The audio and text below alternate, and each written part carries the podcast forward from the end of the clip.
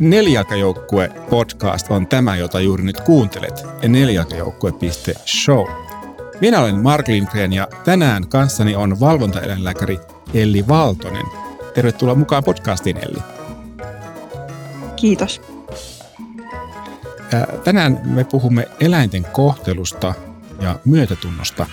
Aiheesta, josta suojelukoirien koulutuksessa esiin nousseiden epäkohtien myötä on tullut varsin ajankohtaista – mutta ennen sitä, Elli, olet toiminut eläinsuojeluvalvonnassa kymmenen vuotta ja olet myös tohtorikoulutettava aiheena lemmikkieläimen kohdistuvan eläinsuojeluvalvonnan vaikuttavuus ja eläinsuojelurikokset. Miten sinusta tuli eläinsuojelu? Miten päädyit tämmöiseen aiheeseen tätä tekemään?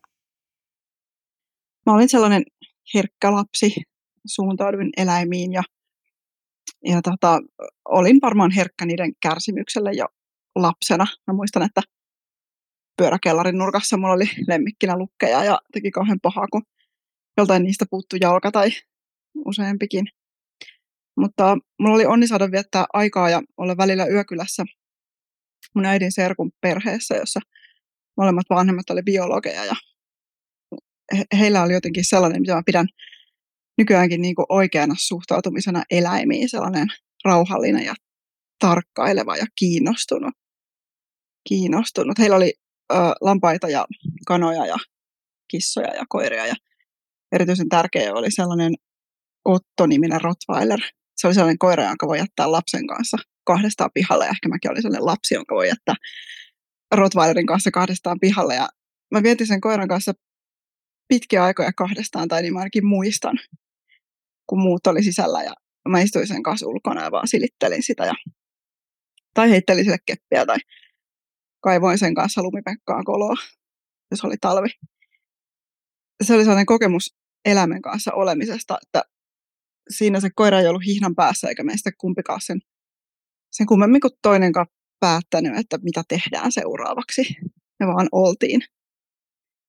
Ja se on edelleen parasta, mitä mä tiedän eläinten kanssa, vaan olla niiden kanssa ja katsoa vähän, että mitä ne haluaisi tehdä. Niillä on kaikenlaisia ideoita kanssa aivan jakaa ikään kuin maailma, maailma heidän kanssaan. Niin. Missä vaiheessa, se, missä vaiheessa tiesit sitten, että susta tulee eläinlääkäri? No niin, si- siinä oli välissä kaikenlaista. Varmaan myöhemminkin elämässä on tullut paljon sellaisia hyviä ihmis- ja eläinkohtaamisia, jotka on pitänyt yllä sitä, sitä eläinten näkemistä ja ajattelemista, mutta, mutta uh, No kyllä mä ajattelen, että kirjat on ollut vähintään yhtä iso juttu myös. Meille tuli 90-luvulla äh, tuli käännös siitä Rin Portfilitin Noan arkista, joka, joka on valtava kirja täynnä upeita maalauksia eläimistä. Ja niitä tarinoita mä luin ja katsoin sen läpi uudelleen ja uudelleen. Se oli mulle jotenkin uutta, että joku kuvas eläimiä sillä tavalla, sillä tavalla ihaille ja ihmetellä ja taitavasti. Ja, ja sitten ihmistä vähän niin kuin sivumennen siellä niiden joukossa vähän niin kuin yhtenä lajina vaan. Ja sitten Konrad Lorenz oli tietysti toinen, joka teki lapsena ihan valtavan vaikutuksen. Mä olin kauhean ujo lapsi. Ja sitten mä aina kuvittelin, että mulla oli se hanhipoikue kannoilla niin kuin Lorenzilla tai joku mielikuvituskoira. Kaikki mielikuvitusystävät oli eläimiä tietenkin ja Lorenzin kirjasta tuli niihin hirveästi ideoita. Mutta sitten nuorena aikuisena tuli tuli luettua Pekka Kuusen tämä ihmisen maailma, joka teki valtavan vaikutuksen, ja Pentti Linkola tietenkin, ja jotenkin se herääminen siihen huoleen ympäristön tilasta, joka on aika suuri osa aikuiseksi kasvamista. Mutta sitten mä olen aina tykännyt erityisen paljon pääsykokeista, niin mä sitten menin monenlaisiin kouluihin. Mä opiskelin vähän taiteita ja sitten mä olin kolme vuotta humanistisessa ja sitten mä menin eläinlääkikseen. Ja mä ajattelin, että musta tulee niin kuin pieneläimiä hoitava eläinlääkäri. Ja loppuun saakka mä luulin, että niin tapahtuu, mutta jotenkin sen koulun myötä tuli enemmän kysymyksiä kuin vastauksia sen suhteen, että mitä mä oikein haluan niitä eläimitä, tarviiko ne eläimet mua vai tarvitsenko mä niitä. Mä olin ollut ehkä vähän naivi, kun mä ajattelin, että mä oppisin eläinlääkiksessä paljonkin siitä, että millaisia eläimet on. No tietysti niiden sairauksista Joo, mutta lähinnä aika paljon myös niiden saattamisesta eläin, e, elintarvikkeeksi. Opiskeltiin, miten makkaraa valmistetaan muun muassa. Ja mä näin eläinlääkiksessä aika kauheitakin asioita tuotantoeläinten osalta erityisesti erilaisissa harjoitteluissa. Ja ehkä siihen aikaan niistä ei ollut mahdollisuutta oikein puhua kenenkään paitsi muiden opiskelijoiden kanssa, tai mä en vaan osannut. Mutta se koulu oli mulle ehkä osin vähän traumaattinenkin kokemus. Mä opin siellä sen, että eläimet on aina jossain roolissa. Ne on, ne on tuotanto- tai lemmikkieläimiä, ne on riistaeläimiä, ne on haittaeläimiä. Niille on annettava joku funktio. Ne on puhdasrotosia tai sekarotosia, ne on potilaita tai virkakoiria tai, tai näyttelyeläimiä tai ratsuja tai eläintarhaeläimiä tai siitoseläimiä tai ravureita tai joutilaita tai mitä liian lihakarjaa tai isälinjaa tai värivirhettä tai sikanautaa. Meillä on eläimiä varten ihan valtavasti sanoja, joilla me lokeroidaan ne ja sitten me tiedetään, mitä niille pitää tehdä. Samaa lajia olevat eläimet joutuu ihan, ihan eri olosuhteisiin ja saa hyvin erilaista kohtelua riippuen siitä, mihin kategoriaan ne loksahtaa yleensä syntymässä tai hyvin pian sen jälkeen. Ja siellä eläinlääkiksessä loppua kohden alkoi jotenkin tuntua niin kuin vaikeammalta ja vaikeammalta se koko puuha. Mä en halunnut oikein olla osa sitä eläinperäisten elintarvikkeiden tuottamisen bisnestä, mutta en oikein myöskään lemmikkibisnestä. Ja välillä musta tuntuu, että mä oon opiskellut vähän turhaa ja ajattelin, että pitää mennä taas johonkin kouluun, että oikeikseen vaikka seuraavaksi. Mutta sitten vuonna 2011 mä lähdin tekemään ensimmäisen sijaisuuden eläinsuojeluvalvonnassa. Siihen asti olin tehnyt vähän pieneläinpraktiikkaa. Mä sain opastusta ehkä hienoimmilta kollegoilta ikinä Pohjois-Suomen aluehallintovirastossa. Siellä oli siihen aikaan sellaisia eläinlääkäreitä kuin Sirkka Hankonen ja Hanna Lounela ja vieläkin tiukan paikan tullen mä kuvittelen olevani jompikumpi heistä, Sirkka tai Hanna. Ja keksin heti oikeat sanat ja tiedän, mitä pitää tehdä. Ja sen jälkeen mä en ole oikein nähnyt mitään järkeä tehdä tällä koulutuksella mitään muuta. Vaikka tämä työ eläinsuojeluvalvonnassa on välillä ihan valtavan raskasta, niin se on koko ajan tuntunut mielekkäältä ja tarpeelliselta. Ja, ja vaikka se on pahimmillaan tosi turhauttavaa, niin parhaimmillaan siinä, siinä mennään niiden eläinten luokse, joiden luokse ei kutsuta eläinlääkäriä tai joita ei viedä eläinlääkäriin, mutta jotka on sen tarpeessa ehkä enemmän kuin mikään muu.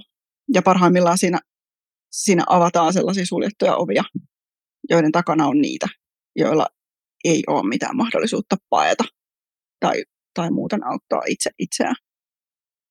Tästä työssä käy niin selväksi se, että, että eläinten kaltoinkohtelu ja pahoinvointi on on yhteydessä ihmisten ongelmiin ja muuhun sellaiseen, mitä ei yksinomaan eläinlääkärin koulutuksella voi ymmärtää, niin nyt viime vuosina mä oon lukenut ensin vähän sosiaalitieteitä ja muuta sellaista, mikä sivuaa tätä aihetta, ja sitten mä oon aloittanut väitöskirjoittivan eläinlääkiksessä tähän eläinsuojeluvalvontaan ja rikollisuuteen liittyen. Aivan, siinä ikään kuin joutuu hoitamaan myös niitä muita, muita vaivoja, kun, kun menee hoitamaan sitä eläintä, koska se on tavallaan osa sitä kokonaisuutta koko ajan, eikö niin? Niin, tai ainakin kohtaamaan ne. Mukana nelijalkajoukkueessa. SEY, Suomen eläinsuojelu, Suomen suurin eläinsuojelujärjestö ja eläinsuojelun asiantuntija, sekä kodittomat.info, palvelu, jossa kodittomat lemmikit etsivät uutta loppuelämän kotia sydäntä lähellä. No, siitä päästäänkin tuota, niin tähän tämän päivän aiheeseen eläinten kohteluun ja myötätuntoon, joka nyt on varsin kuuma peruna tämän suojelukoira koulutustapauksen kanssa, jossa on todistettavasti käytetty väkivaltaa ja, ja todellakin kiellettyjä keinoja. Mitä sä siitä ajattelet? Joo, todellakin muutenkin ennen tätä tämän asian saamaan julkisuutta, niin mä oon viime aikoina ajatellut paljon eläinten kohtelua ja etenkin myötätuntoa eläimiä kohtaan.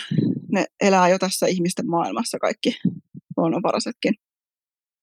Että mitä me niiltä vielä halutaan ja voitaisiko me antaa niille vähän armoa. Mä oon, oon tutkimusta varten lukenut ison määrän tausta-artikkeleita ja monet niistä liittyy siihen aktiiviseen eläinten kaltoinkohteluun eli eläimiin kohdistuvaan väkivaltaan. Se on se eläinten kaltoinkohtelun laji, joka on ehkä kaikista vaikein kohdata ja joka toisaalta vaivaa eniten ja kun sitä halusi ajatella vähiten. Ja no, pari artikkelia on Yhdysvalloista, jossa on, niissä on yritetty selvittää niitä motiiveja, mitä siellä eläinten kaltoinkohtelun taustalla on, ja ni, niissä on kyse nimenomaan sellaisesta aktiivisesta väkivallasta, niin kuin vaikka lemmikkieläimen tai luonnonvaraisen eläimen lyömisestä tai potkimisesta tai kuristamisesta tai ampumisesta. Ja niissä nousee esiin sellaisia motiiveja kuin pelko eläintä kohtaan, viha sitä eläintä kohtaan. Ja sitten taas toisaalta hauskanpito, tarve tehdä vaikutus muihin tai järkyttää muita. Ja no, yhdessä artikkelissa turvakotiin hakeutuneita naisia pyydettiin kuvailemaan niitä miehiä, jotka oli pahoinpidellyt paitsi sitä puolisoa, niin myös eläimiä. Tässä nyt kaikki uhrit oli naisia ja kaikki tekijät miehiä, näinhän se ei tietenkään aina ole. Nämä uhrit kuvas niitä, niitä henkilöitä kertomalla, että näitä tekijöitä, että nämä eläimiä pahoinpitelevät verrokkiryhmään verrattuna niin, että he kokee enemmän, anteeksi, vähemmän kiintymystä niitä eläimiä kohtaan. Näkee eläimen useammin syylliseksi vastoinkäymisiin ja rankaisee ja komentaa ja uhkaa sitä eläintä useammin. Ja, ja, ja heillä on enemmän epärealistisia odotuksia sitä eläintä kohtaan. Näissä tutkimuksissa on pienet otannat ja niitä voi syyttää monenlaisesta tutkimusasetelman heikkoudesta, mutta näitä, näitä luonnehdintoja ja näitä, jotenkin näitä väkivallan motiiveja, niin niitä on vaikea saada pois mielestä. Ne on niin tuttuja ja arkisia, ne tulee niin lähelle. Me helposti halutaan ajatella, että kun joku tekee eläimelle tai vaikka ihmisellekin tahallaan jotain pahaa, niin että se on jotenkin sairas. Usein ylipäätään julmista teoista puhuttaessa joku on aina ensimmäisenä sanomassa, että täytyyhän sen tekijän olla jotenkin sairas. Mutta pahuus ei ole sairaus, pahuus on ihan arkipäivästä, lainatakseni Hanna Arenttia vaikka nyt tässä. Se on sitä, että, että halutaan jonkun elävän kustannuksella vaikka nyt sitten pitää hauskaa tai tehdä vaikutus johonkuhun. Tai ihan vaan purkaa aggressioita, jotka on yleensä ehkä syntynyt jossain ihan muualla. Sitä se vaan on. Niin, mä ajattelin, tota, jos ajatellaan tota koirakoulutusta, niin sehän on tämmöinen vanha, hyvin vanhakantainen ajatus kouluttaa väkivallalla ja, ja siinä, siinä ehkä niin kuin taustalla, mulla on itsellä koiria ollut pitkän aikaa, niin en, en halua myöntää, että se on pahuus, vaan ehkä enemmänkin semmoinen käsitys siitä, että näin kuuluu tehdä, että näin on aina, aina tehty. M- miten sä ajattelet siitä? Mm, varmasti. Mä, mä ajattelen, että sellainen tottumuskin voi olla pahuutta. Ehkä se on vaan vähän erilainen määritelmä pahuudelle, pahuudelle mutta että kyllä, kyllä tottumus ja se, mitä on opittu, opittu sen harrastuksen tai, tai muun niin eläimen kanssa olemisen tai tekemisen puitteissa, niin voi olla aika pahaa sen eläimen näkökulmasta. Ja sen takia mä haluaisin käyttää tämän puheenvuoron sanoakseni, että että yritettäisiin olla vähän myötätuntoisia ja yritettäisiin muistaa, että se eläin, mikä on siinä meidän käsissä, niin se ei ole pyytänyt päästä siihen itse, vaan me ollaan se häkki rakennettu siihen tai laitettu sen naru siihen kaulaan ja me ollaan määritelty se niin sanottu käyttötarkoitus sille eläimelle. Ja se, että millään määrällä viranomaisvalvontaa tai rangaistuksia koventamalla tai uusia lakeja kirjoittamalla, niin ei tapahdu niin, että joku olisi aina siinä olan takana seisomassa ja ja estämässä, kun jollain taas kerran menee hermo siihen koiraan tai hevoseen tai muuhun eläimeen. Tai kun se sähköpiiska tulee otettu käteen tai mikä lantakola tai ratsupiiska tai remmi sitten ikinä jolla lyödä. Että se meidän arkipäiväinen eläinten kohtelu, se lähtee mistä asenteista. Ja kun me aikuiset näytetään tässä asiassa lapsille myös mallia väistämättä koko ajan, niin että me tiedostettaisiin se aina että se tapa, jolla me voidaan perustella se eläinten arkipäiväinen hyväksikäyttö ja se hyöty ja ilo ja huvi, mikä meille niistä on, niin mun nähdäkseni se on se, että me yritetään olla ihmisiksi, että me ei löydä heikompaa. Niin, tuossahan on oleellinen ehkä sana on nimenomaan tuo myötätunto. Siihen ei paljon tieto auta, se on tunto, se on tunne. M- mitä sä ajattelet, että millä tavalla kun me kukin voitaisiin niin kuin ikään kuin lisätä sitä myötätuntoa, jota me tunnetaan eläintä toista elollista kappaletta kohtaan? No varmaan ainakin ihan vaan niin kuin pysähtymällä olemaan sen kanssa. ettei meillä olisi aina niin iso kiire jotenkin niitä muokkaamaan ja kouluttamaan ja käyttämään, vaan että ihan yksinkertaisesti katsomalla sitä eläintä ja pysähtymällä olemaan siinä jotenkin niin kuin samassa tilassa ja maailmassa sen kanssa, niin sitä kohtaa voi ehkä tuntea myötätuntoa. Toinen asia on sitten se tutkimustieto, mitä meillä on ihan valtavasti eläinten käyttäytymisestä. Että me oikeasti perehdyttäisiin siihen, että miten tämä laji ja ehkä miten tämä yksilö, mitä, mitä yksilöiden välisiä eroja on käyttäytymisessä ja yrittää ymmärtää niitä sitä kautta. Siihen meillä on ihan valtavat mahdollisuudet kaiken sen tiedon varassa, mitä on. Tarinan aika. Ne, mitkä jää parhaiten mieleen tässä valvontaläkärin työssä, ne on tietysti kaikki kauheimmat asiat. Ihmisaivot säilöö traumoja erityisen voimakkaasti, niin ne vaan toimii. Mutta mä en oikein näe, että se hyödyttäisi kertoa tässä niitä kauheita tarinoita niistä eläimistä, mitä mä en ole mun töissä pystynyt auttamaan, niin mä näen niistä unia loppuelämäni, mutta ei teidän muiden tarvii. Mutta se, mikä mua on viime aikoina koskettanut eniten, niin on kaupunkieläimet. Esimerkiksi lokit, jotka, jotka pesi katoilla ja joiden poikaset valuu vesiränniä pitkin esplanadille. Ja valkoposkihanhet ja sitikanit. Ja se, kun kohtaa kadulla rotan yöllä tai keskellä päivää. Tai vanha, vanha kaupunginlahdella tai Lammassaaressa, kun kuulee luhtakärttösen tai ruisrääkän tai sarvipöllön tai ihan vaan nyt tämä mustarastaiden paljous kaikkialla, kun, kun kevät tulee enää alkaa hurjasti laulaa. Viimeis mä näin varpushaukan Tampereen keskustassa, kun mä vaan katoin ylös siinä Hämeensillan kohdalla ja puukiipiän näin juuri kun katsoin ikkunasta ulos. Yhtenä päivänä näin kanahaukan pihalla aidan päällä metrin päässä ikkunalasista. Ne on, ne on ihan valtavia elämyksiä. Ne on tavallisia lintuja vielä, mutta ei tietysti välttämättä kauaa, kun lajien sukupuutto etenee. Ja nyt vielä, nyt vielä suhteessa yleistenkin lajien, niin yksilömäärät romahtaa. Mutta ihan, ihan siitä riippumattakin, niin se on valtava elämys. Ja, ja jotenkin eläinlääkärin työn vastapainona parantavaa nähdä ihan mikä tahansa eläin ihan omaehtoisena ja vapaana siinä omassa ympäristössään.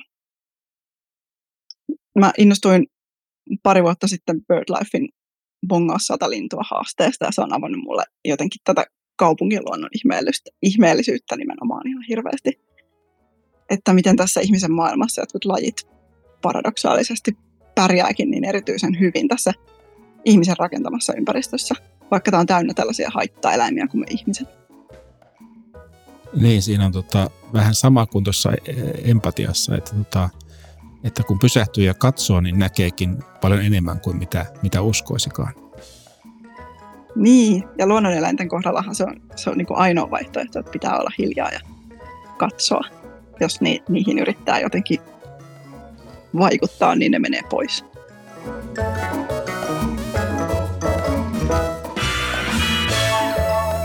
Tämä oli Nelijalkajoukkue podcast.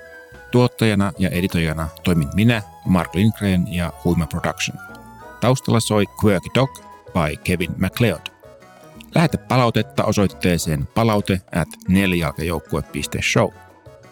Jakson merkinnät ja uudet jaksot löytyvät osoitteesta nelijalkajoukkue.show. Kiitos, että kuuntelit.